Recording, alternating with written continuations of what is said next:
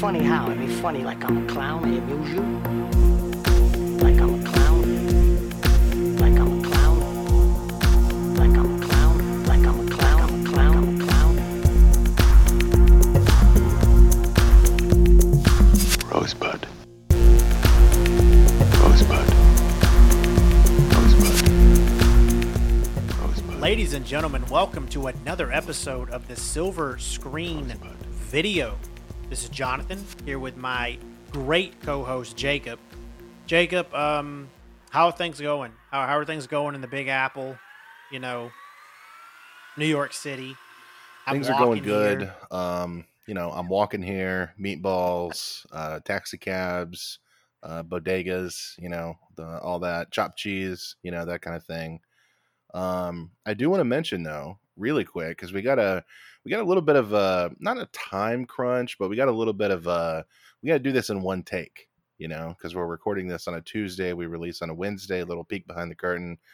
Um, I want to mention this up front because our last episode our uh, Luis Buñuel episode, um, didn't mention it till the end.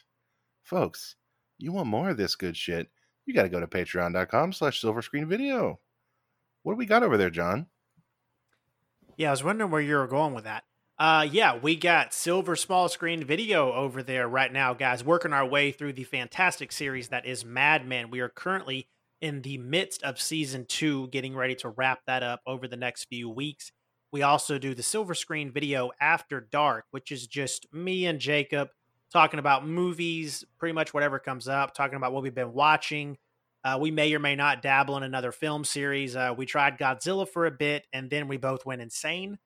Um, so uh, we're we've got some we've got some other things we're possibly looking into that could be a little fun series. But either way, uh, you just get a little more relaxed take on uh, on what we're doing and and kind of what we watch that isn't podcast related. So it's a lot of fun over there. yeah, you got an extra three bucks. You got silver screen after dark uh, a couple times a month. You know, just a little catch up, what we've been watching, that kind of thing.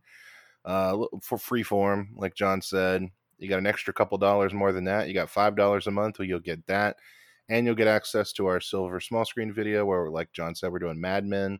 Um, let's say you got ten bucks you want to part with. Let's say you got a Alexander Hamilton you want to part with. Um, a, you'll have our uh, eternal gratitude for supporting the pod, but you'll also uh, get to pick a movie for us to talk about.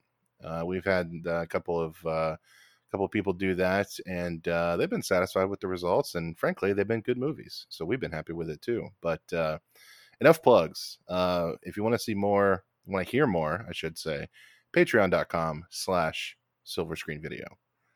Uh, should we get to today's topic? Yeah, but I, I have two quick things. Uh, you just made me Google who's on the ten dollar bill because I, I did not know it was Alexander Hamilton. Hell yeah, dude! So P- piling up them Hamiltons. now I want to make a movie like called All About the Hamiltons. Um, Wait, hold on. All About the Benjamins. Wait, hold on. So, um, look look it up and test me, right? I I know, I know. uh Wait, I was gonna say I know, but I don't know who's on the one dollar bill. Benjamin Franklin, right? No, Benjamin Franklin's on the hundred. George Washington. Yeah, dude. Franklin's is all about the Benjamins. George Washington, our Yeah, greatest yeah, yeah. president, is on George the $1 Washington, and then Lincoln is on the five. Uh, who's on the twenty? Is that Andrew Jackson? I do believe so. I do believe so. What about Um, the fifty? I know there's a fifty dollar bill. I'm just gonna cut you off. Okay, um, we're not. what? doing This, is good content. We're not doing a currency challenge. I want to say one more thing that kind of loops back to what we were talking about before, uh, before we jump to our very heavy topic of today. Um, I've given you ample opportunity to mention the Ninja Turtles every time I throw it to you and talk about the Big Apple, and you never have. And we've been doing this podcast for like 17 months, so I'm miffed slightly about this. Um, Look, um, what am I supposed to say? Cowabunga? Is that what you want to hear? I don't know, man. Talk about Ninja Turtles eating pizza in the sewer. I mean, we have talked about the Ninja Turtles on the podcast, but we've never like I've never like had you reference Ninja Turtles to like, you know, New York. Look, and Ninja Turtles just makes me think of the '90s. You know, it just makes me sad. Um, so you know, I That- try to keep it. that's a fair point. Okay, hold on. Uh, I, I just pulled it up. Uh, according to the United States Mint, we got seven denominations here. Okay. We got the $1 note, George Washington. We got the $5 note, Lincoln. We got the 10, which is, of course, Hamilton. We got the 20, which is Andrew Jackson. The 100, Benjamin Franklin. And the 50, Ulysses S. Grant. Okay, yeah, guys, for those of you that are still awake, our main topic, our main topic this week. Wait, wait, wait, wait, wait, wait. Hold on. I said seven denominations, but I only listed six because did you know that there is a $2 note that is official U.S. currency and it uh, features none other than the third president of these United States of America, Mr. Thomas Jefferson? I did. I have had many $2 bills in my day. Well, there you go. Now everybody knows. Okay, now we can move on. That's great. Guys, our main topic this week is uh is a little thing, you know, we're doing a Martin Scorsese religious trilogy. Now, my wife gave me the idea to for us to call this episode the Martin Scorsese Trinity. Um which is interesting, but I don't know if it'll take. Um Yeah, it doesn't quite and it- roll off the tongue.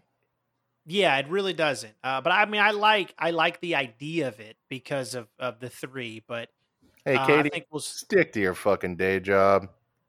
uh, I think we'll stick to trilogy. Um, you know, I I just want to talk real quick before we jump into it because for those of you that don't know, the Martin Scorsese religious trilogy starts with the Last Temptation of Christ, and then it moves to Kundun. So we're dealing with Jesus, the actual like Jesus Christ, and then we're dealing with the Dalai Lama in Kundun.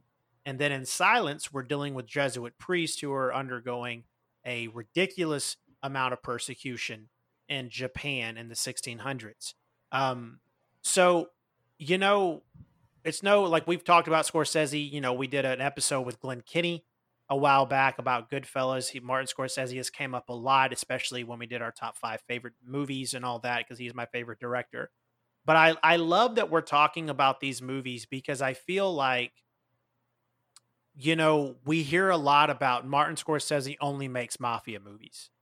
And Martin Scorsese only likes to examine like toxic masculinity and and whatever other bullshit film Twitter or somebody else can cook up. So I think it's interesting to examine these three absolutely beautiful movies that have to do with humanity and struggling faith and just religion because honestly as we've discussed with Scorsese before that's kind of a through line for him going back to him being raised in the Catholic Church. So it's really interesting to just examine it through that lens with why Scorsese was drawn to these projects. Yeah, I mean, you know, I mean, I, I think even he even considered going into the priesthood at one point. Absolutely. Um, yeah. you know, so so obviously this is something that is near and dear, um, and shows up throughout a lot of his films. Yeah, you know, I mean the the whole Scorsese only directs gangster movies. I mean, come on, man. Like, I mean, you just you know, you, you just have to be an idiot to to to for that to still be the the take on Scorsese. I mean, he's made 25 movies. Um one of the most uh eclectic uh filmographies of any major director certainly. Um he's also made I did I literally did not know this number was this high. He's made 16 full length documentaries, which is yeah, uh, which is crazy because also those documentaries are huge. I mean, like absolutely gigantic documentaries about Woodstock and Bob Dylan and and and the list goes on. Like he just he he is drawn to certain things, which is what I really love about Scorsese because, like you said, it's very eclectic. Like he is all over the map, and like if you put on the Last Temptation of Christ or Kundun or Silence, and then have somebody watch Goodfellas next, it's like, yeah, that's the same director, that's the same storyteller, yeah. and that's just it's mind blowing. Yeah, I mean, not to mention his, uh, you know, not to mention his, um, you know, his short films, which got the the great um, you know Criterion release I think last year. Um, his involvement um, with television, uh, both uh, Boardwalk Empire, uh, Vinyl, the uh, Pretend It's a City uh, uh, show on Netflix. You know, so I mean, we're talking about. Um, you know, we're talking about. I mean, he even directed the music video for Michael Jackson's "Bad" from 1987. So I mean, we're talking about an eclectic filmmaker, and um, you know, hey, these three movies are um, just uh, just you know just part of the mosaic that makes up his um, his career. Um, yeah, what do you think, man? Should we jump into the first one? Yeah, and I want to say, like, I, I'm really excited to talk about these, not just because obviously I'm a little biased because I do believe Scorsese is the greatest living filmmaker, but most importantly, uh, in terms of this episode, this is your first time watching all three of these movies, correct? Mm-hmm. Mm-hmm. So I'm very curious to hear what you think about them because it's a rarity on this podcast that we go into something without having an idea of what the other person thinks about said property. So I'm uh, I'm excited. Yeah, man, it's um you know, let's let's go into it. I mean, The Last Temptation of Christ from 1988. I mean, I'd I'd never seen this. You know, it, it had always been on my radar, um, but you know, it's just a movie about the life of Jesus. Just you know, is not going to be at the top of my list. Um, you know, I grew up religious. Um, we both grew up religious, and you know, just um, even a even Scorsese, I was just like, eh, I don't know, I don't know about this, and um, you know, of course, I, I watched it and was and was blown away. Um, written by Paul Schrader. Uh, so we get another um, another collaboration between Scorsese and Paul Schrader. Um, yeah, I don't know. Any context you want to give before we dive into it? I mean, spoiler alert, I loved it, but um, but yeah, what context should we give? I mean, it wasn't um, wasn't a particular box office hit. I mean, well, it wasn't a box office hit. It was notable. People protested it. Um, but of course, critically acclaimed. Um, Peter Gabriel's score uh, has taken a life of its own and become like just a good album in and of itself um, that's notable. Um, yeah, I don't know what else. David Bowie's in this bad boy, you know, uh, playing Pontius Pilate, no less. Um, I don't know, man. Any any context we should give before we start uh, diving in? I mean, not not really a ton because not much more than you've just given because honestly, like there's sto- like this movie was in development for a long time. There's a lot of Mm-hmm. stories about who was going to be cast and who Scorsese wanted, and it took so long to make it that certain people passed. But I mean, that's just all like it- it's not really relevant. But I, I will say that um, Paul Schrader wrote the script originally, and then Scorsese and Jay Cocks, and his name will come up again hmm um, did an unaccredited rewrite. So with with how cynical Schrader is, and he's a fantastic director in his own right, on top of being a phenomenal writer. I'm very I, I, I was I've always been very interested to see what that original script was because it's based on the book. It's based on a book that was written in 1955 that got I'm not even going to attempt to say his name. I'll say his first name, Nikos. It got Nikos excommunicated from the church. It was a huge deal when it came out. And I, I want to say Paul Schrader gave or recommended the book um, to Scorsese. And uh, anyway, as soon as he read it, he, he wanted to make a movie. The 80s was a very lost time for Scorsese. He, Mm. you know, he has stated more than once. I've read numerous books of his as well, where he has talked about, been interviewed about where he literally thought um, Raging Bull was going to be his final movie. Right.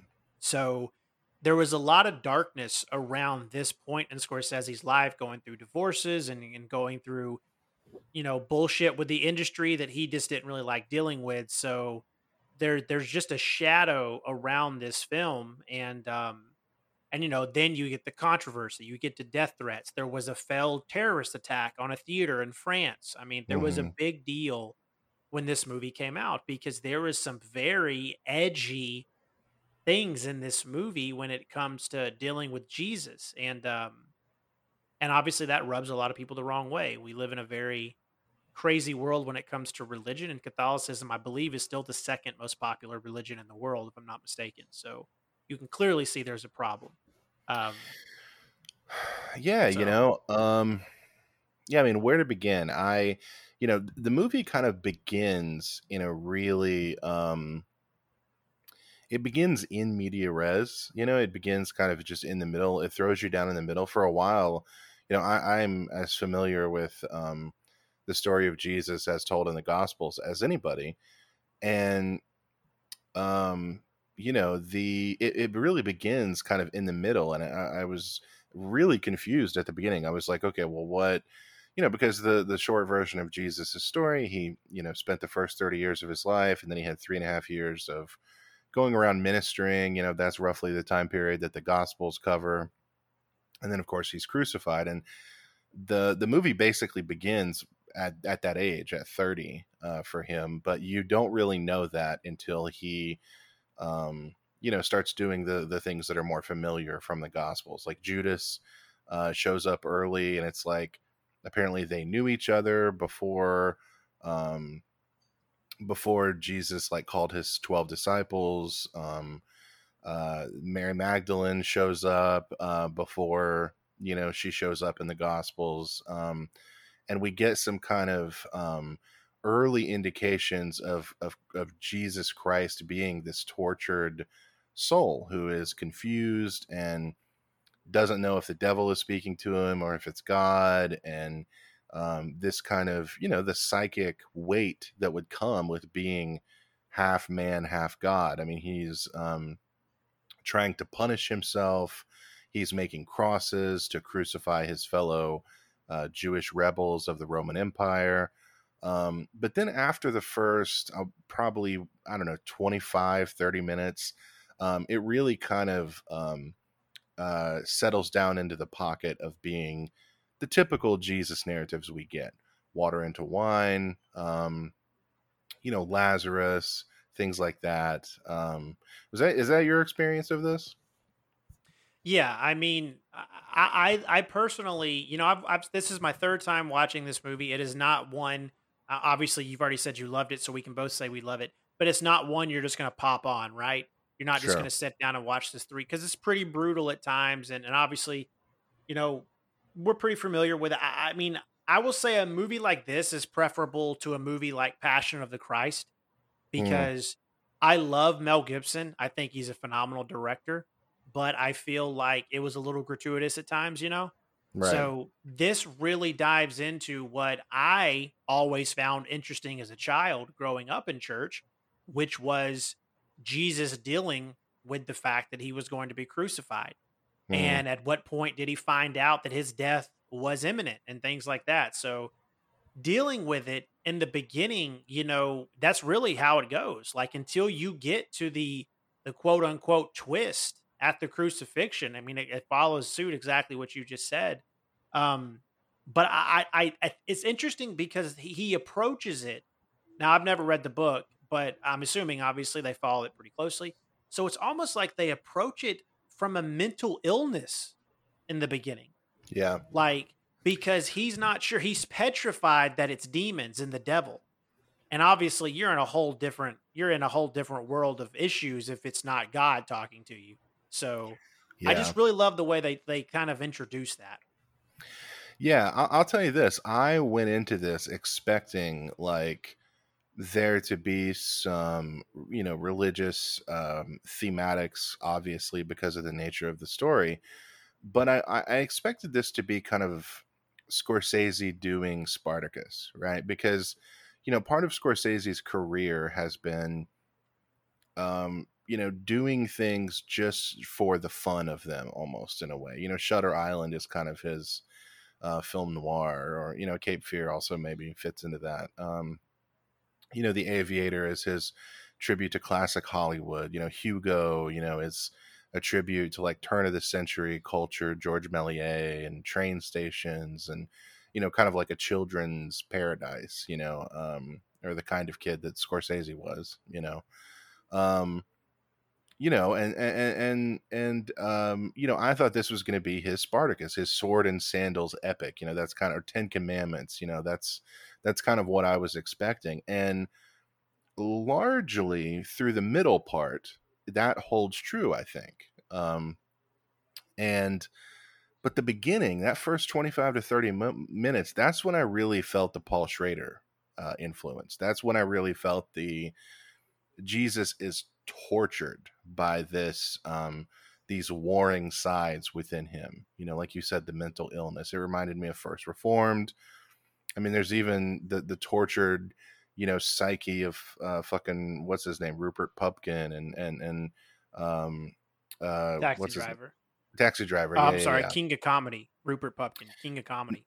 Yeah, no, I was thinking of both of them though. Um, Okay, yeah, Travis yeah. Bickle, yeah, like just the element of just like God's lonely man, you know, um, and that gives way to a largely pleasurable, just kind of tale of his of Jesus's life. And one thing that struck me about the kind of middle part of it, where we're just kind of getting a, I don't want to say paint by numbers, but we're getting a pretty standard, um, you know, depiction of of the life of Jesus is the the visuals and the like this is really like past is a foreign country territory like you know th- th- there's this like sanitized version of um you know christianity of like john the baptist was like you know a protestant methodist preacher or something you know that's how he's often depicted and people forget like this is you know the roots of christianity are in jewish mysticism. You know this is John the Baptist would have been as alien to the modern Christian as a modern Muslim would be to a modern Christian. You know, the, the these are these are essentially Jewish mystics living in the Middle East before the invention of Christianity. They did not act like, you know, what Protestants act like today or what Protestants think the Bible was like. These, you know, their practices, there there's dancing and there's this shaking and there's naked people and there's people painting themselves and you know this is a vastly different environment than um, we normally think of when we think of the protestant vision of the life of christ. It's one that's very root there's a lot of brown and black people. It's you know it's rooted in this kind of middle eastern pre-islamic pre-christian you know Ju- judaic mysticism that is um I, about as foreign to modern religious uh uh tales or depictions as i've seen uh and i was i was kind of astounded by that to be honest. It, it was um yeah i don't know that that that really stuck out to me. No, I, I agree that the colors, everything, it felt like. You remember when it didn't get this far out there, but I'm gonna say, like, did you ever watch Noah from Darren Mhm. Aronofsky? Mhm. And that was based more on like traditional text. So you got fucking rock creatures showing up and stuff like Lord of the Rings. Yep. Um, this really took more of like you know the the women had these tattoos on their hands and their faces, Yeah. and the I mean this was shot entirely on location in Morocco.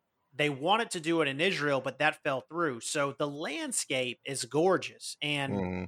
when you're looking at all these colors and all these costumes and and honestly they're they're gypsy like like like you're saying these are not traditional yeah like I, I think sometimes especially for us growing up like you got the idea that they were like john wesley running around like yes yeah you know but they weren't. They were basically these gypsy like figures that were just going around doing what apparently they felt compelled to do by the voice of god and i loved like the i don't i don't think the book ever set out to reinvent the will. I just think it was it was something that showed you that i guess how depending on your view of the bible that there was doubt a little bit with what Jesus thought he was supposed to do because there wasn't a clear road laid out for him.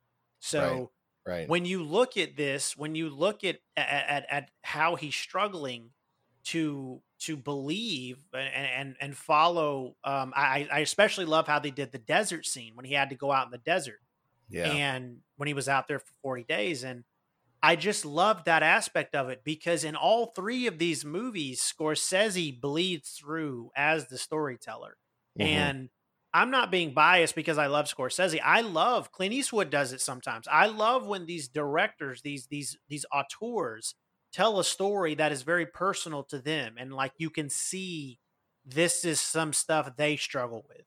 hmm And with Last Temptation, we really get that. Now, I think we should talk about what really throws most people off of traditional Christian faith, which is when the angel shows up and says, you know, your father is a God of mercy. And Jesus basically gets off the cross.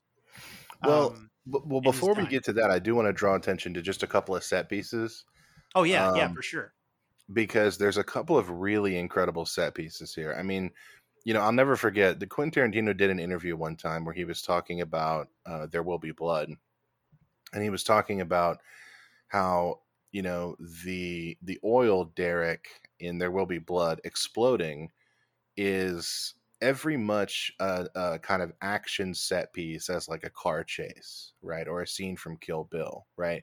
They're when we say set piece, we're talking about a piece of cinema that doesn't necessarily, you know, you get all this thing of like, oh, this doesn't move the narrative forward or whatever, which I, I fucking hate that shit because it's like, well, if we're just moving the, the narrative forward, I mean, what are we doing here, you know?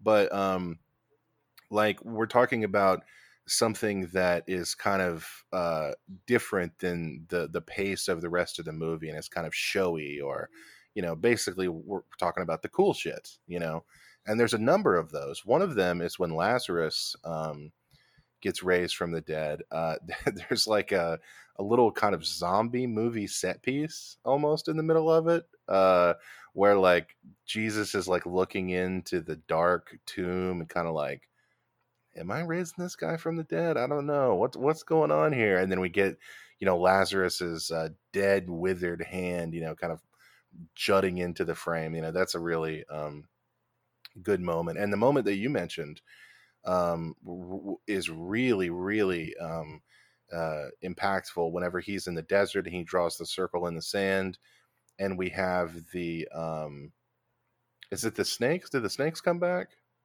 Yeah, the snakes come back. Yeah.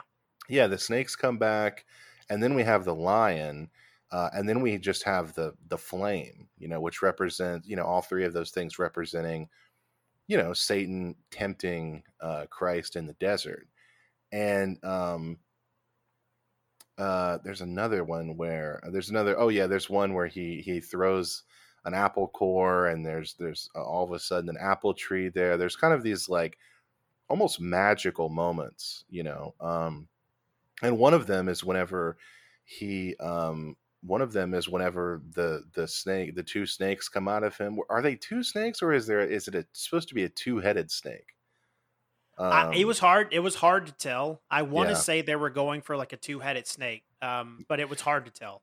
Yeah, and like that kind of, you know, obviously you mentioned the story of him being tempted in the wilderness, and um, uh, the the two headed snake, you know, represents kind of Jesus's conversion from being a quote unquote normal person at the age of thirty to being the Messiah and coming into his own and, and into his, you know, kingdom here on earth. Um, and these are really powerful, man. These are really powerful depictions. I mean, I've, I've been saying it for years. You know, I would love to see like a fucking Book of Revelation, uh, you know, uh, movie or something like that. And like this, this kind of delivered on that level, man, where he's like bringing this like religious imagery to life. And you know, because of the way that the Bible is written, I guess depending on which version you get, but you know, because of the way the Bible is written, it's not really super descriptive, you know, and so I don't know, just bringing those moments to life like that are, I mean, they're just captivating. You know, it's, I mean, it'd be whether or not it's a religious text or not. It would be the same, you know, if, uh, well, it was the same when Aronofsky did Noah, you know, or if fucking Peter Weir decided to do Moby Dick next year or something, you know, like it, it's, it's, it's just fucking cool. You know, there's, there's no other way around it. I agree, and I feel like sometimes we get lost with these. I understand being passionate about something, but I feel like sometimes with with things like this, we get lost in the weeds with actual like, oh, this is what I believe, or this is what I was raised to believe, and but so I can't see something that differs in the least. Yeah. And it's like, well, you're kind of cutting your legs out from under you in terms of art because I mean, yeah, this movie and well And the first time I watched this movie, also, I was just like, I don't understand the the big deal, honestly, as someone who was raised in church, because I mean, spoiler alert, he he ends up he ends up being crucified. Like, um, so yeah. Well, but, let's jump um, into that. You you mentioned that you wanted to jump into that. I mean, let's jump into it. I mean, well, obviously, before I before we Oh, do, I wanted to throw you mentioned the Lazarus scene, and that was a great scene when the Yeah. hand breaks out of the shadow. yeah, But one thing you you kind of briefly mentioned it, but I, I want to say I appreciated this moment because there was some casual moments with the water to wine, Yeah. and there was a casual moment when he put the guard's ear back on after it was cut off. But um, he really like they did a fantastic job of Dafoe conveying doubt because he Yeah. had no idea if Lazarus was going to walk out of this pit or not. yeah, And it was just a beautiful scene. Everything about it. The lighting was perfect. It was just it was a really well done set piece. And, and I wanted to to double down on on what you said because yeah, it was just it was beautiful. No, that happens. You know, that happens a lot in the movie. I mean, he he says, you know, it's kind of, and I will say, that, I mean, not, I don't even know if this is a bad thing, but it's kind of wordy in some places where Dafoe is saying, like, like he comes out and he says, "I opened up my mouth and love came out," you know, and like I, I don't know why I said that, you know. So there's this. They they keep going back to that well of like, he doesn't quite know exactly what he's doing, you know. These, he is God on. I mean you know, I, I feel like we fully don't, you know, and not to say that it's real, but taking it for meeting it at its at its level, which is, you know, as a work of literature, as a work of art, and to some people, you know, it's more than that. And so like taking it at that level, like we're talking about a human being who is supposed to be both the third member of the Godhead and also fully a man in every way, shape, or form. You know, and and uh, Paul in the New Testament, which we'll get to him later, you know, he calls these mysteries. You know, these are the mysteries of Christ or the mysteries of the church, and the reason they're called mysteries is it, the way that we would call them today would probably be paradoxes, or the way that you know philosophy calls like Zeno's paradox or whatever. These are these are paradoxes that cannot be puzzled out by the human mind. You know that is the that that is the core of kind of these the mysteries of the church. They don't try to explain them. They cannot be explained. They must simply be accepted by faith. And you know christ being both fully god and fully man is is one of those mysteries it's one of those paradoxes and it's it's how do you convey that in cinematic terms and i think scorsese does an amazing job of conveying that like you said in the doubt you know he's peering into that that tomb and he's thinking, did that work? Did I just raise this motherfucker from the dead? You know, and he is as shocked as everybody else when Lazarus comes out. You know, um, and I also think that comes with the whole love thing. You know, there's a lot of there's a lot of talk of love and stuff, and I think it's important to remember what Christ represented, the, whether or not you believe he even existed or not. As a figure, he represented a a break from the quote unquote barbaric past of you know treating each other with the kind of respect that we would want to be treated you know um as opposed to um you know just uh, inflicting as much uh, damage on other people as we can in order to get ahead or get an advantage or whatever. And you know i'm not saying this was like i'm not saying jesus was the first person or the followers of you know early christians were the first people to think like this or to give these thoughts. Obviously there was greek philosophy there was roman philosophy but this is the first like turning point of like no this is a virtue in and of itself treating other people well. Whereas the ancient greeks were like okay how best can we run this society? Right?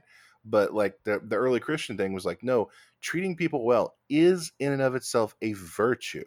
Loving someone and loving someone in the sense that you you know you you treat them well you do everything you can for their benefit serving others for no other reason than the pure joy of serving them. You know this is this is a philosophical paradigm that is largely invented with the Christ figure. And how do you how do you convey that? You know how do you, how do you convey that in cinematic terms? And this is i mean scorsese just just does it he has to i don't know he, he said you know he, like i said he says uh I don't know why. I just opened my mouth and the word love kept coming out, and he keeps referring to it. You know, he argues with uh, with Harvey Keitel's Judas, which we should we should mention Harvey Keitel and the controversy of that performance. You know, um, he wants Judas wants to defeat the Roman Empire with the sword, which was also a historical thing that was going on at the time. The Maccabees rebelled against the Roman Empire uh, because they were subjects of it, and they were it was imperialism and on and on and on. And and Christ is the exact opposite message of that and saying no our victory is not going to be political and physical. Our victory is going to be spiritual um, and the kind of inward uh, growth and development and love and so on. Um, so yeah i don't know. The the movie just like displays that and really kind of doesn't pick a side it doesn't really explain everything it just kind of um, portrays it and that's it and i think that's all you can do you know no and i think that when when it comes to how to convey that message properly on on in the cinematic um sense uh they they nailed it i mean mm-hmm. and, and they really did the the best they could do with it because you know i grew up like under the impression when i was a kid and stuff that yeah jesus was super confident with everything he was doing Right. Like there was never doubt, like because doubt's a sin, blah blah blah. Like, um, so it's interesting just when you when you because that's what I always thought as a kid. Like, well, man, this is pretty heavy. Like, like yeah. did you know you have these literal images about well, did God directly come talk to him or was it just kind of madness a little bit and you just mm-hmm. kind of got these breadcrumbs and i love how the movie really did just show us breadcrumbs. There's a part when John the Baptist is like, go into the desert to find him. Like that's where you're gonna find him. Mm. So it's like go suffer and then you will find what you're looking for. Right. And uh it's just really interesting. Uh, we can touch on Harvey Keitel real quick before we get to the third act. Um, big thing. Uh, I, I didn't like Harvey Harvey Keitel in this movie.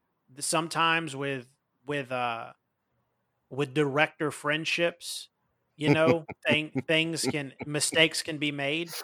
Um, you know, some people believe that you know Michael Madsen isn't a good actor, and and Tarantino working with him the way he has, like it just just doesn't work. But I obviously I disagree with that one. But with this, I love Harvey Keitel. I think Harvey Keitel is one of the best actors to have ever lived. But I think this was not good. In my opinion, I thought it the first time and I thought it this time. I watched it he's a wise guy Judas. Um, it just doesn't work for me. It's it's tough. It, it you know it's tough. It really is. It's kind of like the de aging uh, thing in The Irishman. It's like Scorsese movies, you know, with the exception of the Untouchables, like Taxi Driver and you know Raging Bull and Goodfellas. Scorsese always has to have like one bad thing in his movies just to like remind you he's human, you know, almost and that's kind of how I felt about Harvey Keitel as Judas. Like Harvey Keitel as Judas would be completely fine. The shock of red hair, which I don't, is really strange, but and not just red hair, but like kind of a a coiffed fro or whatever. Like it, dude, it um, looks like um, clown hair. It literally, yeah, like it really does. Yeah, yeah. And that accent, man, like I, like I, I don't get it. Like I don't get it. I, I literally don't know if it was intentional or if Scorsese just overlooked it or if he didn't even notice it because it was Harvey Keitel. Like Harvey Keitel is literally not modifying his accent or his voice whatsoever. Whereas Willem Dafoe, you know, Willem Dafoe is is is is acting. You know, he he's modifying his body, his voice. You know, Harvey Keitel is just like Jesus. I don't think that's right. like, yeah. I'll tell you, pal, I don't think that's right. When he's breaking it to him that he has to die, and then he's basically telling him, You have to betray me, and things like that. Like, there was just this, you know, the only time I really bought his performance, and I'm not beating up on Keitel, but I'm just I'm being honest about the movie. The only time I bought his performance was at the end when he comes in and he's not talking because he's angry and he's got blood on his fist, and you can just tell he is Yeah. pissed That- yeah. because, like, you know, Jesus, you you did not do what you said you were gonna do, man. Like, you kind of screwed us, and um, and when he starts screaming and like Jesus's wounds start coming back, it's a it's a very good, it's a very compelling scene. I don't know where that was at for the rest of the movie, but for that scene, it was fantastic.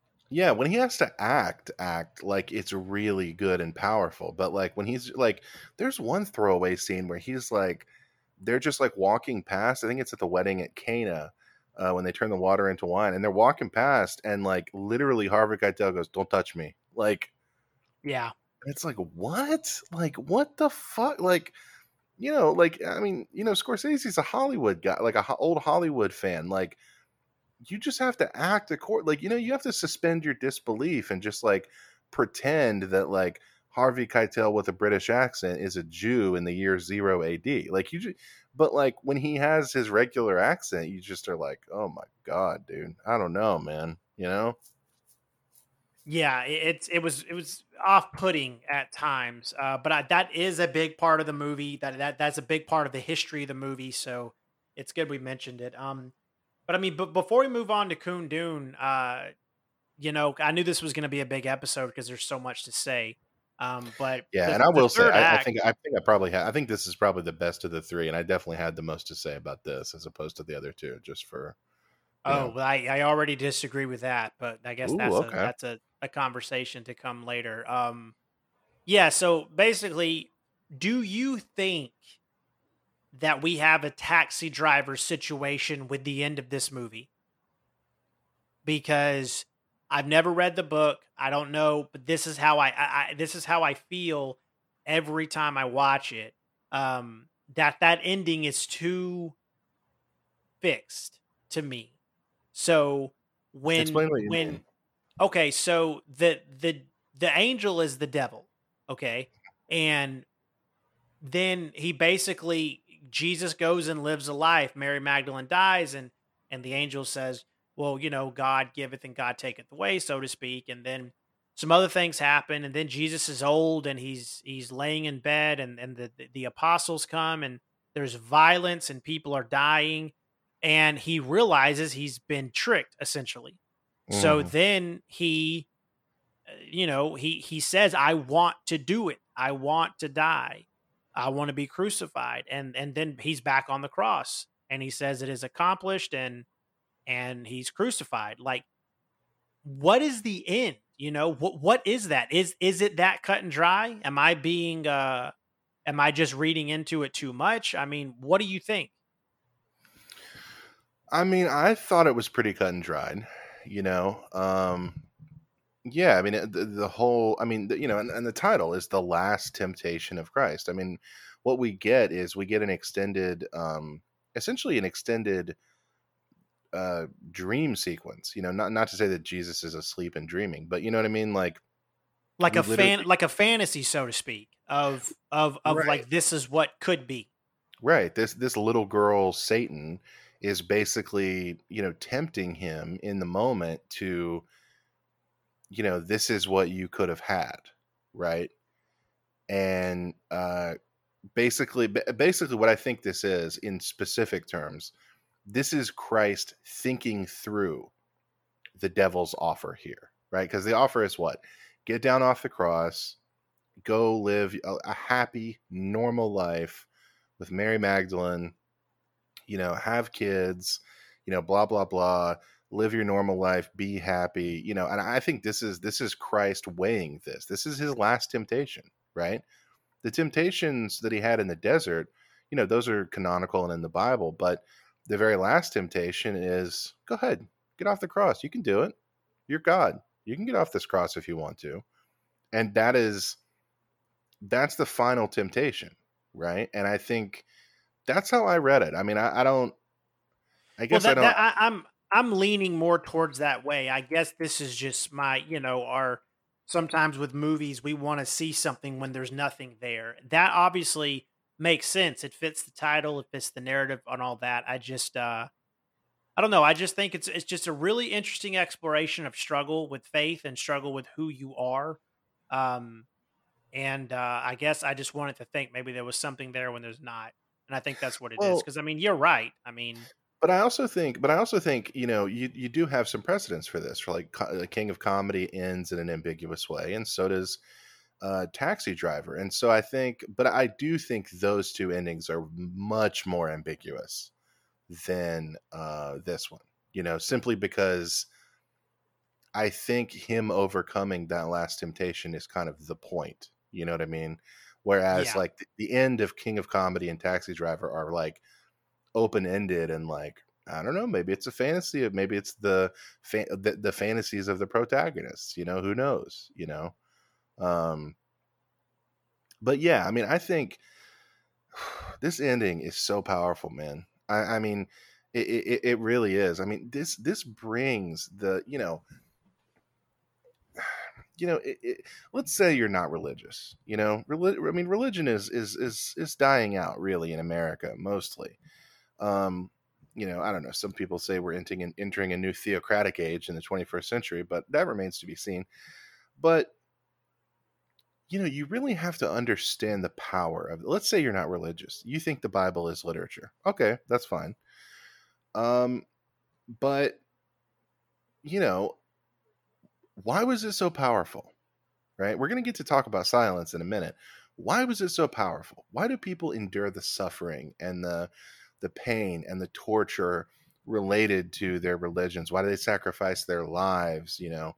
Um and it's because of this potent, you know, if you are not religious, literary image of Jesus Christ on the cross accepting all of the weight of humanity's sins, right? Being sacrificed, being the sacrificial lamb of humanity that redeems us, right? Now, obviously, you ask the question, well, why is there an almighty God that requires a sacrifice? Well, the less questions asked about that, the better, because they don't really fit into the, you know, they don't really fit into the emotional uh, uh, heft of the Christ story. But like, at the end of this movie, when he fucking decides, no, I will sacrifice myself, I will dedicate myself to religious devotion. I mean, it to me, it was like fucking uh, Michael Shannon opening that door at the end of Take Shelter, dude. I, I mean, it was just, it was just so goddamn powerful. Him saying, no, I reject this like good long life that I've had. I cannot abandon uh I cannot abandon the thing that I'm supposed to be doing here. I am supposed to redeem humanity and if I don't die on that cross, humanity doesn't get redeemed. Like dude, that shit is fucking powerful, man. And for him to be able to convey that cinematically because the bible is so nebulous like you said it's breadcrumbs right like it's breadcrumbs we don't yeah, we don't get the whole fucking picture we you know we get kind of bare bones descriptions of what happened and to be able to convey that in a traditional you know narrative like a movie it's just god damn dude i mean it, it really it really hit me like a ton of bricks and i didn't expect this movie to you know i like I just I didn't expect that ending. That hard cut back to him on the cross, I was just like, I don't know, like took the breath out of me, man. It was it was incredible. No, I I agree. I agree with everything you said. I it's it's a very powerful ending, and and not just was he able to do that in cinematic form and do it compellingly, but he was able to do that in a movie where we pretty much already know what happens. hmm Like Yeah, we already know how this story ends, even if you're halfway familiar with church. Um, so it's very compelling. Dafoe was fantastic. Um, I mean this this movie, it's a masterpiece. It's it's a it's a masterpiece that you know should get more love even from the religious community because honestly, to show temptation and doubt hmm isn't to condemn Jesus or what he did. It's just a, it's a way to tell the story, and I and I personally believe that the way the story is told is more compelling than just being like, no, this is what happened, this is how everything went down. You have to accept this. right.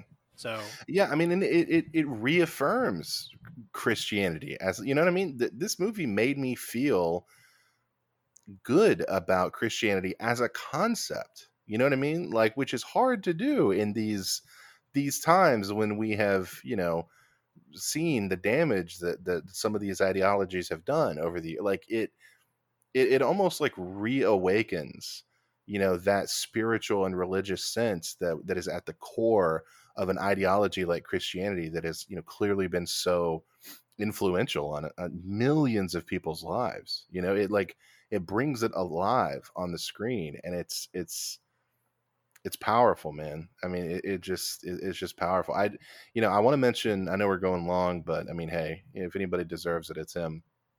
Uh, Scorsese, not Jesus. Um, but uh, I do want to mention, you know, the ending after you know the ending it is accomplished whatever then we get a kind of a little piece of of cinematic transcendence right we get uh we get a little a few kind of it's almost like a stand breakage uh uh image. We get some like little um how would you describe it? I don't know it's like different lights and there's different it, the it reminds me of that scene in persona where the film is like rolling off the spool you know? Um I don't know. There's just these little moments of of of light and color that happen kind of at the end of the movie, and then that Peter Gabriel score kicks in, and it's just it's it's it's pure joy and transcendence. That's all I know how to describe it. no, I, I agree. That's a great way to describe it. It's just it's it's almost alien like. Yeah, and it's just it's just these colors and the music and everything it's like yeah this is wrapped up like this is the story and like it's it's triumphant i mean yeah. yeah No, that that's a good way to put it. It's triumphant. Yeah, it's god damn man. It's like if if Christians actually watch this shit, because you know most of the criticism comes from people who never would watch it. Like Yeah. they would they would they would feel the power of this. I feel like you know, like it it it. uh, It's it's it's powerful, man. I mean, okay. One last question. Um, the whenever uh, we're getting the kind of dream sequence or whatever you want to call it, and the Apostle Paul shows up, and he's basically saying like people will believe whatever you tell them to. I'm lying to them, and I'm telling them that you did die on the cross or whatever. What did you make of that? Because I think it's a striking is a striking bit of the story to be like, you know, you can come off this cross and Christianity will keep going, right? Like Christianity will keep going. People will still believe in it, you know? Like we'll just lie and say that you were raised from the dead, but that isn't enough, you know? Like Jesus doesn't say like, well, I have to go back because then Christianity won't exist. No, Christianity still exists. It's just a lie. He doesn't go back for that. He goes back because of his personal quest to redeem the human race. You know what I mean? Like I, I just thought that was such a powerful little addition in there that like, you know, even if you do come off the cross, like we'll just get Paul to lie about it. No big deal. Everything will just keep on rolling the same way, you know? yeah i mean it, I, think it speaks volumes to to only take the character of jesus that we saw in this movie to where it's like it was he was still compelled to take the step like even though like no man like we really don't need you to they'll believe whatever i say Yeah. um so i mean no per- I, yeah a personal choice. and uh that was harry dean stanton wasn't it Yeah, yeah, yeah. Harry D. yeah man Harry Dean Stanton, guy, the Apostle Paul. that guy man he was uh he was he was a traveler that's that yeah that was great All right, man. Should we jump into Kundun? You got anything else on this? I mean, we've talked a lot about it, but dude, I just, I mean, man, what a movie, man. See, I feel like there there's another there's one of these three movies that I feel the same way about because I love this one and I agree with you, but I think that there there is to to my mind there is a clear best of the three, but we're clearly going to disagree on that, but we'll get to it. Um Kundun it is an interesting one. This is a movie that nobody saw. This is a movie that some people don't even know exists um it is it is based on a a biography of of the dalai lama uh, melissa mathison wrote it she asked for the Dalai Lama's blessing and he gave it. Um, you know, most of the people in this movie are not actors. Uh, you know, and it's a it's it's a very interesting story for Scorsese to tell because they gave her a list of directors essentially because there's a great documentary on this if you're interested in watching it it's on YouTube actually. Mm. um and uh and she said yeah I don't want to talk to any of these people. There's only one person who I think will get this story. And they were like who? And she's like Martin Scorsese. So Scorsese was handpicked to make a movie about the Dalai Lama It's so crazy. I think, yeah, I think it speaks volumes about not just what he believes and what he struggles with, but it speaks volumes about the person he is because she knew him well enough to know this is a story he wants to tackle. right. Um, right. And honestly, that this is what it is, guys. It's really about the the the Dalai Lama. You know, it came out a few it came out a few months after Seven Years in Tibet, which was a very popular movie. Honestly, that, that had Brad Pitt in it, right? Mhm. Um yeah so it's odd that we got two movies i, I do want to say though you know better late than never um i think we all agree with what i'm about to say or most of us agree but uh just want to give a quick fuck you to disney um and fuck you to michael eisner you piece of shit Yeah, I um, read that too. Yeah. yeah, they, you know, Disney didn't put anything behind this movie. They, they, they did not, you know, they, they didn't. Scorsese, who's very, you know, you can read all about this in Wikipedia if you want, um, on Wikipedia, I should say. Uh, you know, Scorsese's a very nice person. He rarely has a mean thing to say in interviews, but he did say for him, he personally didn't think that they they pushed the picture enough. But Michael Eisner, the former Disney CEO said um, that he called the film a stupid mistake. He said the bad news is that the film was made. The good news is that nobody watched it. I want to apologize and in the future should prevent this sort of thing, which insults our friends from happening. Now, just a little bit of quick context is very easy to get across. Uh, the friends he's referring to is communist China because China hates the Dalai Lama. For those of you that didn't know that, which most of us should, um, they hate the idea of this religion. They convey that very well in this movie. Um, but this movie deserved to be seen. It's a beautiful movie. Uh, you know, you you mentioned the people in the in in the Last Temptation. You mentioned uh, how how interesting it was because we rarely see that in you know a lot of different colored people and costumes and the way they showed these religious icons well this movie is much of the same in terms of he really dove into the culture and the Mm. great the great Deakins was the cinematographer on this and you can tell because this movie had some ridiculous shots Yeah. um, so I love this movie. I think it's also a masterpiece, not just because it's Scorsese. I think it's a masterpiece of filmmaking and storytelling. I think that has a couple of flaws that we'll get to. But what did you think of Kundun?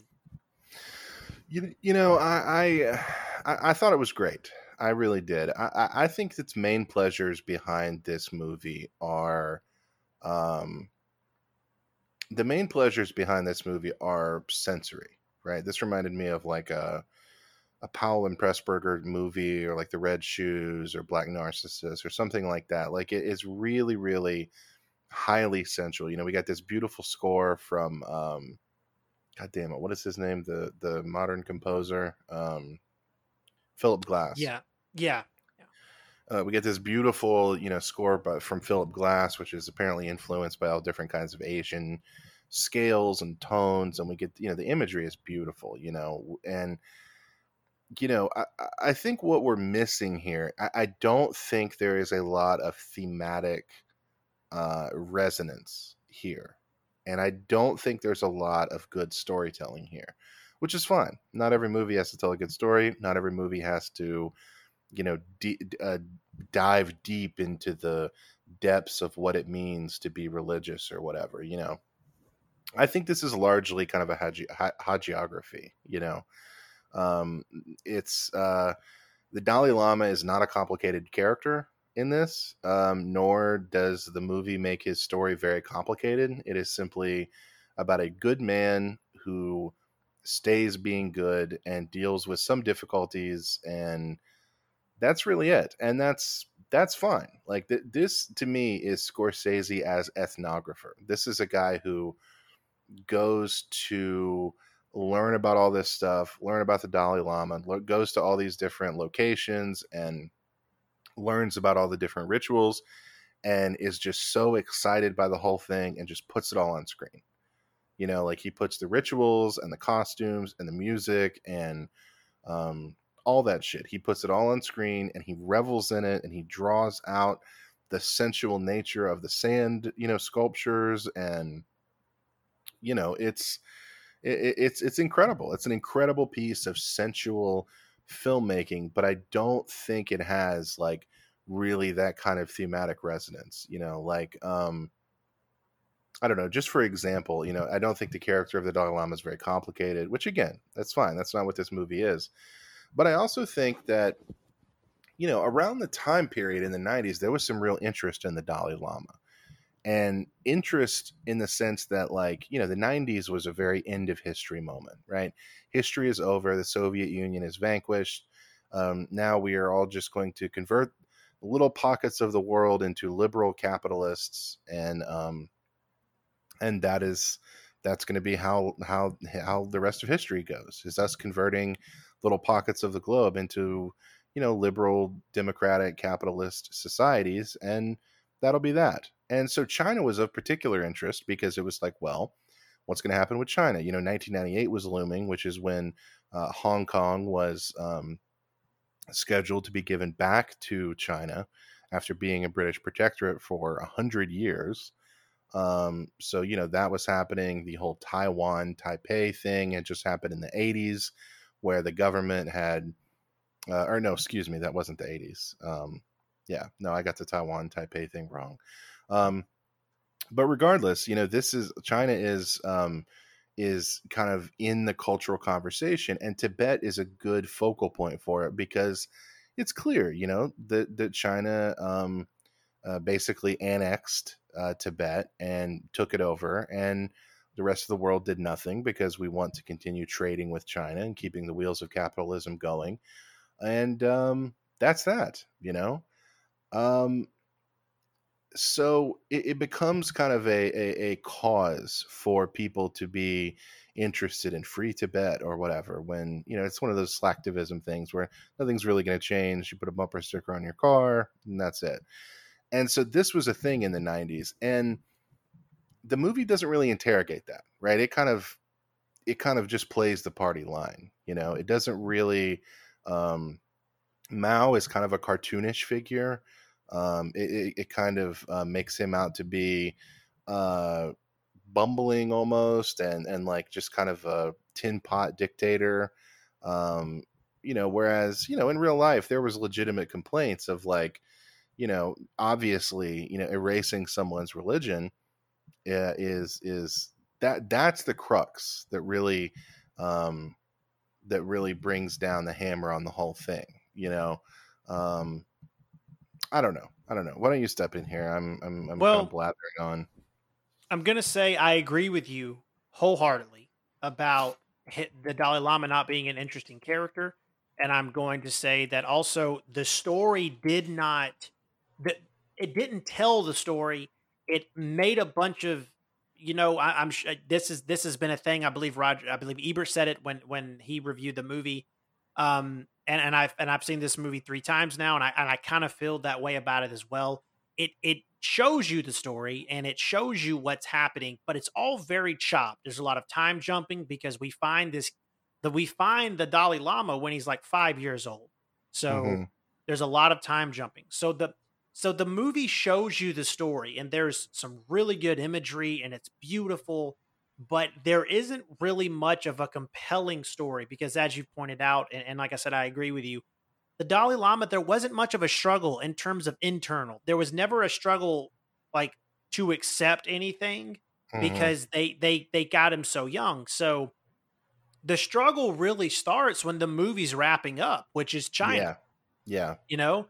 So I feel like that's a that's a that's a a, thing you can struggle with if you watch this movie. But I'll be totally upfront, not just because I love Scorsese, but I went through a period where I was like kind of obsessed with the whole Tibet thing. So that's when I, I, I sought this movie out and watched it. And, uh, and I also watched the documentary in the same day and it became something that I was super interested in. So I do admit that that probably causes some blinders in terms of the flaws of this movie, but I I will, you know, definitely concede that that the the things you brought up are correct because honestly, watching um Mao, he reminded me of Randall Park Yes. in in the interview. Yes. So it's like you could have like if you had gone the other way and if you had showed us like he's literally saying what you believe in, like what you've lived your life to do, all the people you help, everything that you guys are participating in, it's poison. And Right. we want to eradicate it. You Right. will do what we say when we say we will use your military how we want. You will sign this document. You are our property now. Like that would have been so much more compelling in a story form. A, if it had happened about an hour earlier than it did, so we see a bit more of the struggle. Right. And B, if it wasn't being delivered in such a cartoonish manner. So- Yes. No, I, I agree. You know that that I think you know is I was gonna I was gonna be a little charitable and say you know they're not necessarily flaws, but I guess they are. You know, not every movie has to be perfect, and you know, but I- I still don't think it takes away the pleasure of this movie, which is letting the images and the sounds wash over you. You know what I mean? Like that that I think is the main pleasure of this movie, and that is no small thing. That is that is no small thing because again philip glass Deakins scorsese you know this this beautiful um uh alien to most westerners uh culture um or if not alien uh then certainly bastardized via the janet Sopran- janet sopranos of the world um and um so yeah I, I i guess in summation speaking of sopranos i would say marty kundun i liked it I think uh, uh, what, what the first time I saw Sopranos and Christopher said that, I was most surprised that he watched Kundun, much Right. less like was able to reference it and converse in a very brief. I can't even call it a conversation, a brief interaction with Martin Scorsese. Um, Hey man, it's So- Scorsese. You know, I heard somebody say one time it's Scorsese. Even the homeless people buy tickets to see the latest Scorsese movie in New York. You know, Yeah, I wish that was true for the rest of the country and the world because sometimes the man gets no love for the art he puts out. But I will say, like, this movie is worth a watch. If you have not seen it, you know, if this is more of a deep cut Scorsese film, um, I'm not going to sit here and pretend I've seen Kundun as much as I've seen Goodfellas, you know, um, but it's worth watching because clearly like it continues on into silence you know as after silence and we wrap up i'm sure we'll mention this again the through line is still religion if if the dalai lama wasn't having self-doubt about being the dalai lama we still witnessed persecution and religious oppression and Right. and and and with silence we witnessed that plus the doubt. And with last Right. temptation we witnessed it as well. So this is more of an outlier in terms of there's not a lot of doubt there but there still is this being persecuted for what you believe. And just telling the story about a religious figure that i mean uh, you know i don't particularly buy into a lot of those philosophies but i mean it's fucking nuts that the rest of the world if this had been christian or or another religion being persecuted. I mean, I say that, but as we speak, China's persecuting Uyghur Muslims and no one's doing anything about it. But you know, and then and if this had been a Christian nation, I wonder if the world had reacted differently. But like, no, China was just going to come in and just fuck up some monks, and we're all just like, yeah, that's cool. yeah, Like, it's nuts, man. It's it's nuts. So the, the movie's compelling in its own right, but it has its weaknesses and flaws. I'll say that. Yeah. I mean, you know, I, I think the key thing when when thinking about it in relationship to the other movies, the thing that I took away was, you know, this is this is this is like I said, a hagiography, right? This is this is Scorsese is making a movie about the Dalai Lama, a man who he greatly respects and admires, and clearly doesn't see any flaws it with, and that's fine. That's a way to make a movie. Young Mister Lincoln, uh, the John Ford movie with Henry Fonda. That is another example of that kind of movie, you know, and that's that's completely fine. Those, those John Ford made a couple of those actually, and that's a completely fine kind of movie to make because there's, you know, other things that that you know you don't always need this kind of like self-torturing protagonist. In fact, it's kind of a relief actually because you can just sit back and and chill and let the thing wash over you, you know. Um, well, you're but right think about that. I, I, real quick, I, I, I- I'm glad you said that because watching this in between Last Temptation and Silence, it was kind of nice to like, kind of because I haven't seen this movie in years. Same with Last Temptation. It was kind of nice to see a figure not struggling with yeah, morals or doubt. It's like, yeah, I just accept this and I'm just going to be a good, helpful person. Like that was right. nice, you know? Yeah, I mean it's it's it's good vibes, you know. That's what I always say, and it's um, It was good I, I vibes till think China showed up. yeah, So, definitely. Um, but I, but I think, but I also think that like the through line from this to the other movies is that you know Scorsese made this movie about a man that he really admires. John Ford did it about a great American hero, Abraham Lincoln. Scorsese does it about a religious figure, which I think is is telling. You know, religion is very important to this man. You know, both the positive, negative side. He he is very interested in people that are very devoted to their faith, and we'll obviously see that uh, in the next one, Silence. Yeah, no, uh, yeah, I agree. I mean, he's he's uh this is clearly something that he's obviously you mentioned earlier about the priesthood. This is clearly something that he has given a lot of thought to and there's a lot of substance there. So, you know, go watch Kundun, you know, it's it's worth watching. Uh, it's it's free on YouTube if you don't have a copy of it. I don't think it's streaming anywhere else. Um Yeah, sadly. but uh Silence um you know, I, I introduced Kundun and talked a lot in the beginning of that one. Tell us about Silence. What's your history with this? Like, did you? I don't think you you didn't watch it when it came out, correct? You also this is your first time watching this as well. Yeah, I, I never watched it when it came out, which is, you know, of course, very unusual for me. But just the subject matter didn't grab me. I mean, like probably like most people, you know, it was a box office. All three of these movies were absolute box office failures. By the way, it should be mentioned. Uh, don't make Bunch movies damn about Philistines out there. yeah, don't make movies about religion if you want. Uh, well, I don't know. The Passion of the Christ made made a lot of money. Uh, I don't know. Anyways, Well, it was telling a story that everybody could be like, yeah, this is agreeable, so we'll just dump money. Like churches were renting out theaters to watch Passion of the Christ. that's true. Even though I mean, Passion of the Christ. I mean, it'd be interesting to compare the two. But Passion of the Christ. I mean, with some of that violence, is so much more brutal to watch than you know than Last Temptation. You know, uh, Silence. Okay, Silence. You know, I never watched it because, which again is unusual. I mean, I you know not watching a new Scorsese movie. I had seen every Scorsese movie basically when it was released, going back to I think Kundun probably going back to Gangs of New York. Um, I had seen every Scorsese movie shortly after it was released, um, but this was the only one I, I didn't, and I, I let The Irishman skip by me before I, I went and saw it. Or obviously, I, I haven't seen it till now. But anyways, um, yeah, I mean, this is Andrew Garfield and Adam Driver. They in a in a little bit of movie magic, they play some Portuguese uh, uh, missionaries who basically go on a Heart of Darkness, Apocalypse Now style hunt for uh, Liam Neeson. Um, and, uh, Liam Neeson, who uh, has apparently went native in Japan uh, and uh, uh, re- uh, completely, you know, not. What am I trying to say? Renounced He his apostatized. Christianity. He apostatized. Yeah, Apostatized, right? Yeah. yeah. Um, and so, yeah, this is them looking for him uh, while also trying to maintain a small community of Christians um, in Japan and the persecution that they endure. Um, you know, I don't know. Let's get into what you because clearly you think very highly of this um, of this movie. Um, I, I I think it's great, uh, but clearly I think it may be on another level for you. I walked out of the movie theater. I went and saw this by myself. Um, late showing. It only played in theaters for like you know a week. Um, Mhm.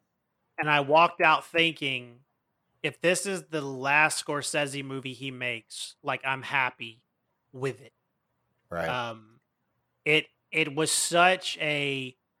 I'm not really susceptible to a lot of stuff simply because, as we pointed out, we were both raised religion, but we don't really obviously practice much of that anymore, so I'm not really susceptible to that. But it was more or less the uh, the people, and you know, the cynical side of me wants to, you know, I've seen this movie a few times. That the cynical side of me wants to examine, you know, what is the correlation with poverty and Christianity, and and and what you know they they even the the um what was the guy's name the uh the Inquisitor even hmm points out, you know, Spain and and uh, Portugal uh, and England are trying to basically take root here with their beliefs. Why can't you just let us be Buddhist? Um, hmm now, mind you, it's not that innocent because these people, that the, the Inquisitor and, and the government of Japan is brutally torturing and murdering uh, anyone who is practicing the Christian faith. So I have to turn off my cynical side to appreciate this movie for what it is, because obviously dealing with missionaries and a lot of the other things that this movie gets into, like it's easy to be cynical. So, having said that, I think it's a beautiful film about survival and love and just believing. Um, you know, I know that it's bizarre to see Andrew Garfield and, and Adam Driver and Liam Neeson playing Portuguese priests. You know, I read that he wanted to cast no names and and make this a have them speaking Portuguese. hmm Um, but that got nixed early on for obvious reasons. I think the few the few thousand or whatever this movie made, it probably would have not made anything if that had been the case. Right. Um, so, but overall, I, I, I this movie is just it does it was it was just as powerful watching it a few days ago as it was watching it the first time, uh, and the second time for that matter. It's just uh, it's the end, the closing shot. You have to look past the CGI, um, but the closing shot of of the cross in his hand when he's being burned is really powerful, especially the way Scorsese chooses to zoom in and go through. Um, you know, th- there there is some ADR issues that can be off putting in this film. There's also some CGI green screen issues that can be a little off putting uh, at times. But I mean, Scorsese has to work within the confines of the system, so it is what it is. Um, but I mean, yeah, I, I, I, I don't. It's weird to me you didn't like this as much. I mean, what it what was off putting about it? Like, did did you have a hard time with Garfield and the lead, or just the the story overall? Like, what where No, do you no, have no, issue no. I, I, I wouldn't say I was put off of it at all. Um, Okay, you know, I, yeah, no, I just uh, maybe I, I misspoke earlier. No, I, I, no, the only thing I was going to say is I think, I think, I just think Last Temptation is is on another level compared to something like this. You know, like, yeah, I, I, I mean, this is a conversation for another time. I, I don't know how many tiers Scorsese has. You know, um, you know, the top is probably, you know, Taxi Driver, Raging Bull, Goodfellas, uh, maybe Casino's up there. I don't know, but maybe if Casino is on that second tier, so is Last Temptation. You know, and then, you know, the third tier is, you know, some of the other good random stuff, The Departed, you know, Aviator, whatever. Um, again, I, I'm just coming up with it on the fly. That's not some kind of hard and fast thing. So I guess what I'm saying is, Silence to me was. Um, was a level below Last Temptation, but a level above Kundun. You know, um, maybe something like Wolf of Wall Street would be another you know comparable movie to this. Like as far as where it lies in his in his filmography, I I, I loved it. I, I really did like it, and I I more admired it than I did love it. You know, it. it you know, so, so, sometimes movies overwhelm you, and that's how I felt with Last Temptation. Silence, I was like, okay, I get what he's doing. I appreciate it. This is this is a very um this is a very very good movie. You know, this is very this is a very strong uh working out of his issues of faith, you know. Um whereas, you know, then a couple years later The Irishman would destroy me uh emotionally thinking about, you know, aging and we've talked about that ad nauseum on here. But um but yeah, I mean, I don't know. I thought it was great, man. I thought it was the, the story is m- way more conventional than something like Kundun. It literally is an adventure story. Like the, the main characters are literally trying to get to Liam Neeson, you know. Um, it's very clear that Scorsese admires the tenacity of these people who are enduring this persecution uh, in the same way that he admires the Dalai Lama in and the Buddhists in um, Kundun, but also he does give a little bit more complication uh, that isn't present in Kundun, right? Like when I think that guy's performance is great, the Inquisitor. I think his his performance is really, really, really special. Um, I agree. He was a very he he he stood out like because you you hate him, right? He is this mm-hmm. he's an awful human being. Like I I, I have no issue saying that these these Japanese guys doing this are akin to like the Nazis of World War II. I mean, with what they're doing, and I think he he is like kind of their the representation of that. Um, so you want to hate that character, but that character was done. I believe Scorsese like wanted it to be done in such a special way to where you walk away and you're like, that character. There's something about that character. Like it's, it's, really hard to put into words. It's Christoph Waltz in Inglourious Basterds, is what it brought up for me. Yeah, um, yeah, very like like a likable villain you should hate. I hate to even call him a villain. He just he, because when he talks to them, they're the invaders, you know? Right. Like your Christian roots won't grow here. This is a swamp. Right. So why do you continue to do it? Eh, but yeah. And and then you see the reason. You see the reasoning behind that thought, but then it gets completely destroyed when they're torturing and murdering people for practicing a different belief. Like it's just a very it's a very interesting character. Yeah, I mean, it's that this this level of complication is is what I think we were missing from Kundun, you know, which again is a different kind of movie, but um, yeah, this level of complication, Mao is a is you know cartoonish, like you said. He reminds you of Randall. He reminded me of Randall Park as Kim Jong Un. Yeah, uh, that's what it was. What that that yeah, yeah, from the interview, like it, it, to the haircut and everything. Yeah, yeah, it was it was really really cartoonish. Um, and but but here you know we feel the gravity of this man this is an old man this is a man whose whose job it is is to keep the fucking imperialists out and you can tell he is a man to be reasoned with you know and a lot of the japanese people are they're like just step on it. It's just a symbol. It's just a gesture. Just fucking step on it. Who gives a shit? You know like there's i mean we don't get to see the sadism. You know, obviously some of them are cold, heartless, ruthless torturers and killers, but still some of them are just like, just fucking step on it. Jesus Christ, we don't want to do this, you know, like, and, and especially the, the lead inquisitor where he's just like, stop, S- just stop, get the fuck out, get out of this country, you know, like, and him and Andrew Garfield have some legit debates. The, their problems are not resolved because, you know, the inquisitor is saying, get out. We do not want you here. And Andrew Garfield is saying, but we believe we have the truth. Like it would be sinful of us not to come and try to give you the truth. You know?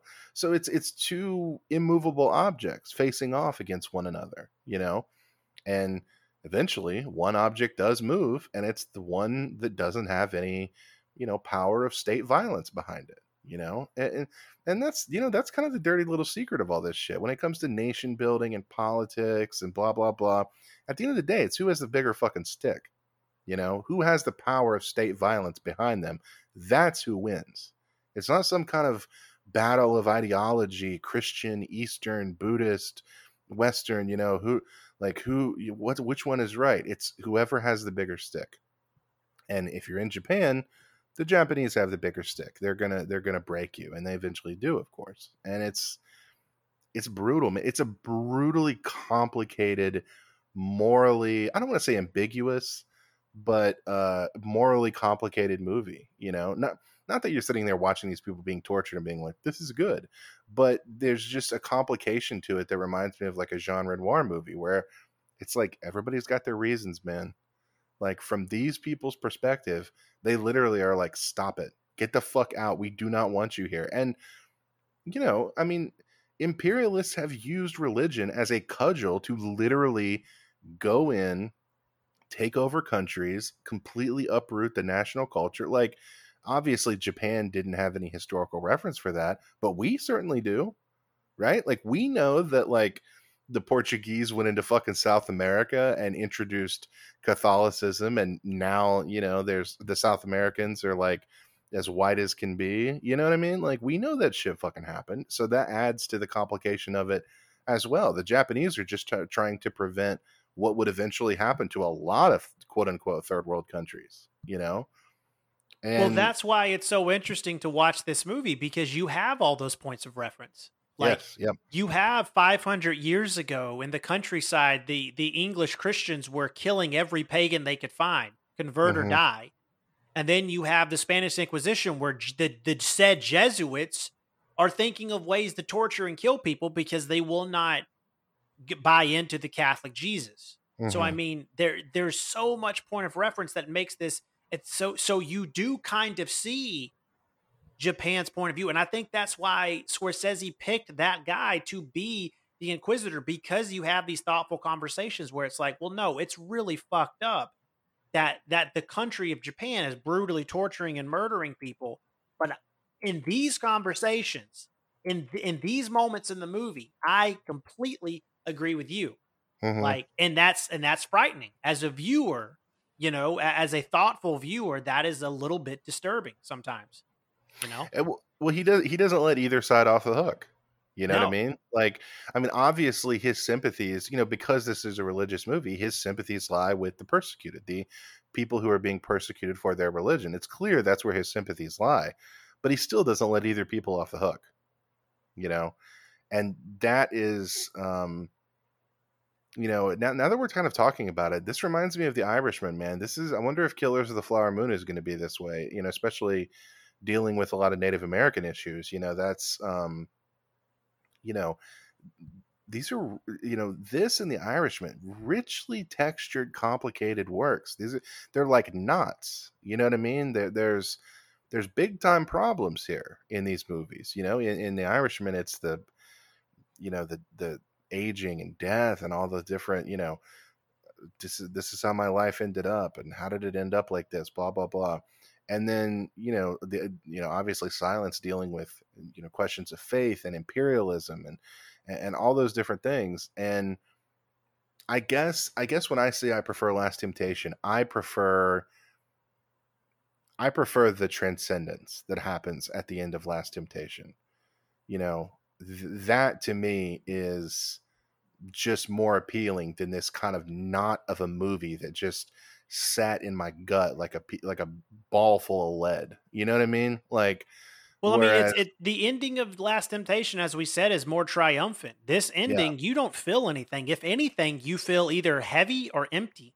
Yeah, I mean, yeah, yeah exactly, exactly, and and you know, I, I mean, I don't know how close we are to wrapping up, but I think that speaks to the variety of of this trilogy and that's why i think this was such a great fucking idea because we wanted to do a lesser known scorsese you know kind of episode and this was perfect for it because he's able to treat religion in three different ways. You know in silence we've got late ruminative scorsese you know no easy answers um, things are complicated so on and so forth. Like, like you said, you feel empty inside. You feel like there's a there's just a lead ball in your gut. You know, it's it's it's draining to watch this shit. Um, and then you've got Kundun, which is essentially a documentary almost like a, almost like a reenacted documentary of of a culture and a and a place and a time you know and then you've got last temptation which is pure cinematic you know transcendence. It's it's fucking Day, the end of Day when that motherfucker raises from the dead you know like it, it's it, it's pure transcendence the kind of movie that he would not make today uh because he's a different you know he's at a different stage of his life. He, life he's a different artist. And that's um the fact that he's able to do all those three different approaches at different stages of his career um I, what, what, more can you say, man? I mean, he, he he's a genius. He's a genius, and Goodfellas isn't the fucking half of it. It isn't a third of it. It isn't an eighth of it. right? He's known for the gangster shit. It isn't it isn't even, you know, one sixteenth of the whole story of what this man is capable of uh, with cinematic art. And it's it's you know, it's incredible. And I mean, you know, just uh, that that would have been a great way to end it. But I, I have to say, like, I'm glad after you watch Silence, I'm glad we didn't get the, the more of the of the struggle with the Dalai Lama in China because I feel like he couldn't have been able to do it as much because the struggle from a faith perspective wasn't there with the Dalai Lama. If he had shown the last half of that movie, and, and I said before, introduced that struggle an hour earlier, I feel like we would have seen more of just him running from the Chinese as they bombed wherever he was sleeping and he was being right. smuggled in and out of countries. And that would have made for a compelling story. But the Dalai Lama, and this isn't a knock against a person who is choosing to be good. I mean, the Dalai Lama didn't really seem to have a struggle of faith. Mm-hmm. But with silence, we see it throughout. Andrew Garfield is constantly saying, God, are you even here with me? Are you struggling with me? And that is a question that we know Scorsese is asked. Yeah. Like in the tough times in his life, we know from how he talks and how he's very clear about what he believes and, and clearly telling these types of stories, we know he struggles with it. And it's just, it's mind blowing to see such a personal touch be shown through a movie about you know religious persecution in, in this in 1600s Japan. It's nuts. I mean, I'm glad. No, I'm glad you you added that on too, because that's. I mean, that's a key part of it. Is is Andrew Garfield's you know doubting, you know, and he he he keeps referring to, you know, a, a lesser movie would would have the you know the the the, the protagonist be like, God is silent. Uh, you know, he's not speaking to me or whatever. But this character, Andrew Garfield's character, takes God's silence as a given. This is not his first fucking rodeo, right? He's a monk, he's, or he's a priest. Like you know, he's a priest missionary. He he doesn't have to be. Um, uh, he, doesn't. Ha- he does not learning that God is silent. So he keeps referring to it as your silence, right?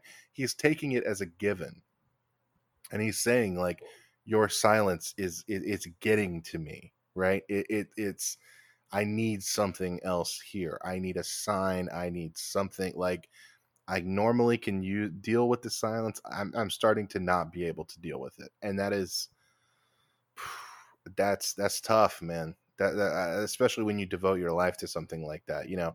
And i mean i i don't know man. I, I was wrapped up in in this stuff more than you were. I think I can say that, and not to get too personal, but like I've I haven't been Andrew Garfield in the fucking fields of Japan questioning my faith, but like I I was pretty devoted at a certain period in my life when I was younger, you know, especially in early adulthood, maybe like 18 to 20. And and I I mean I struggled with these same issues, man. These are and ultimately I decided that I couldn't do it. Right? That it didn't Jesus lives in your heart or he doesn't. And, and it, it wasn't there for me. I wasn't able to maintain that level of faith, that level of devotion. It didn't it didn't take for me, you know, like it does for some people. Some people have it. Some people have that devotion. They have that faith. You know, you can say, "Well, this doesn't make sense because of science." And they go, "Yeah, it's faith. I don't. I don't care about any of that stuff." And that gets a lot of people in trouble. And clearly, I think sometimes it's something to admire. Scorsese clearly admires it, you know, and it's um I don't know. Did you, did you ever watch Winter Light? Did we watch that as one of our Bergman movies? Um, no, I don't believe so. It, it's basically First Reformed. Uh, it's what First Reformed is kind of based on, and it's basically a, a just a fucking pastor in Sweden who's just like, I can't deal with it. I cannot deal with the fact that God won't fucking talk to me. He won't respond. He won't leap out of the page. He won't send me a sign. He won't nothing, you know. And that's that's that's tough to deal with, man. You know. Well, I mean, I, I think it needs to be added that Scorsese was given this book in 1989, and right. Right. Yeah. And it was a passion project, and, and and it was supposed to be made a few different times, and it kept getting development hell, which I think Scorsese has described and would not have a problem with us describing it as the story of his career for the most part. Yeah. Um, because you know he just makes some interesting projects that sometimes studios have a hard time getting behind. I mean, for instance, Flowers of the Killer Moon almost fell apart.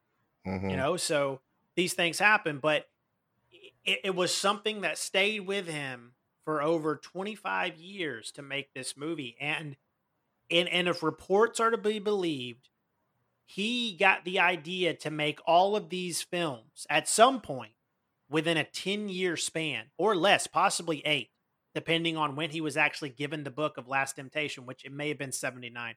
Point hmm. being, if you line this up with the struggles he was going through that he's been very vocal about in interviews and, and, and in books, where he's talked about how he was struggling with certain things, not just with his career, but with his personal life, as as carrying that Catholic guilt. Him and Schrader joke about Schrader carries Protestant guilt and Scorsese carries Catholic guilt. And Yeah. when you look at those struggles, it is not a coincidence he landed on all three of these projects and ended up doing all three because Within- they are complete reflection. That's fascinating, man. Within the within the span of eight years, you know, and yeah, and that eight years includes you know the Raging Bull and and and and that being um, you know his thinking that was going to be his last movie and all that. Um, yeah, I, mean, don't we, know, we, we just we just the storytellers like him are few and far between now. And no offense to modern filmmakers, but sometimes it takes I think Samuel Fuller is a prime example of this. Sometimes it takes a life lived to tell stories a certain way. oh yeah, And and Yeah. uh you know, I think Scorsese just we kind of see that. I think we see it much more on a personal level with the Irishman, which obviously, as you've already pointed out, we've talked about ad nauseum. But you know, you can see this man through the art he puts out, and he never fails to amaze. I stand by thinking he's the greatest living filmmaker, and honestly, if push came to shove, I would probably put him in my top three greatest of all time. The man is a master. yeah. I mean, he's you know he's a, he's a cinema god. You know, there, there's no other way around it. He's you know, and even you know even taking away like cinema and what movies mean or whatever, he's a great artist, one of the greatest. You know, we're we're lucky to have him. Um, yeah, we're lucky to have him. We're lucky to have him keep working as long as he can. Um, you know, I oh, I did want to mention one last thing. This is this is not the poetic note to end it on, but I did want to note. I did want to mention. I think I think Scorsese really enjoyed doing a movie set in Japan. Uh, you know, because we know obviously he's a big fan of you know Kurosawa, and uh, Oh, one of his one of his ten favorite movies is Ugetsu. Uh, and I feel like there was a there was a couple little Ugetsu references in there. You know, like there was uh, like when they're in the boat uh, going across the water and stuff. I was like, I know. Oh, it's funny you it's funny you say that, dude. I was watching this with my wife, and she was like, "This scene is so great," and I was like, "We need to watch Ugetsu." Like, yeah, yeah. that's where that's where you get it, man. Yeah, it's, I'm Yeah. glad you brought this up. yeah i was i was just thinking like you know watching it i was just like come on marty i know i know you had ugetsu in mind when you had this boat you know when you when you shot this scene like it's you know it's uh i don't know i like i was just ha- i feel like just happy for him like by proxy i was like i'm glad he got to make a movie that's in like japan you know that's in like ancient japan um especially since we know a lot of his cinematic influences come from there um Well, I mean, it's also interesting because Ugetsu obviously was more or less a horror movie. Um, so there's scenes not just with the mist and the boat and the sky, but you know, when those guys come to the boat with their hands out and they don't speak the same language. So yeah you just have these people coming to the boat. Not only is it disturbing because you have no idea who you can, who you can trust, it was also very ominous. It was a very it was a very horror type scene if you want to get down to it. So that yeah, that Yeah, was just yeah, yeah. really it was really good.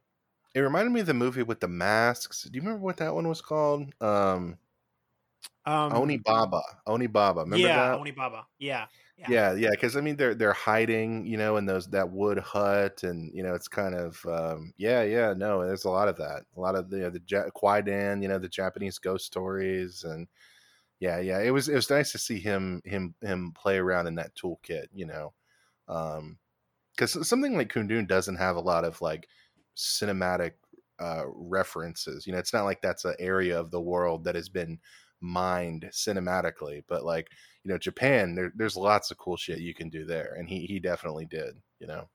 No, absolutely. I mean, guys, I think both of us can agree you should watch these movies if you haven't seen them. Um, you know, and Scorsese, you know, we're gonna do another episode on Scorsese, and we'll obviously pick some lesser known films as well. But I mean, these if you want to get to know this filmmaker, don't watch Goodfellas. As, as tempting as that is, mm-hmm. you know, you need to watch these these movies that kind of more or less reflect on his life uh, as a human.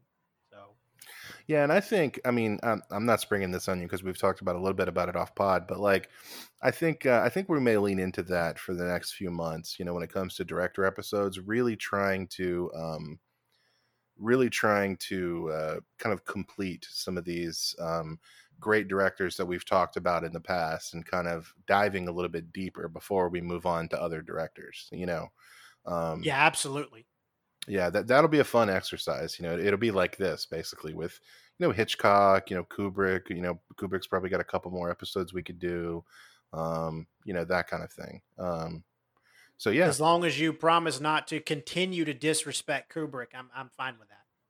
So well, you know, one of those movies is probably going to be Full Metal Jacket, so it's going to be hard for me not to. Uh, fair enough. Um, so uh, so guys, watch these movies. Uh, you know, we you know we we can't stress that enough. Uh, one more time, if you want more of this, real quick, Jacob, where do they go? Patreon.com slash silver screen video good community building over there. We got a good little community going. Uh, come over and uh, and join the fun. Absolutely. And uh, guys, we will, uh, like Jacob said, be doing some some second volumes of some of these directors. We've also got a couple of guests we've got lined up, so we got some surprises for you in store coming up. So make sure you uh, stay tuned to uh, future episodes. But aside from that, Jacob, do we got anything else before we wrap it up? No, let's send it home. Okay, guys you got a supersized episode this week, and I think it uh, is only fitting for the for the properties we discussed. So, um, thanks for stopping by the Silver Screen Video. We will see you next week.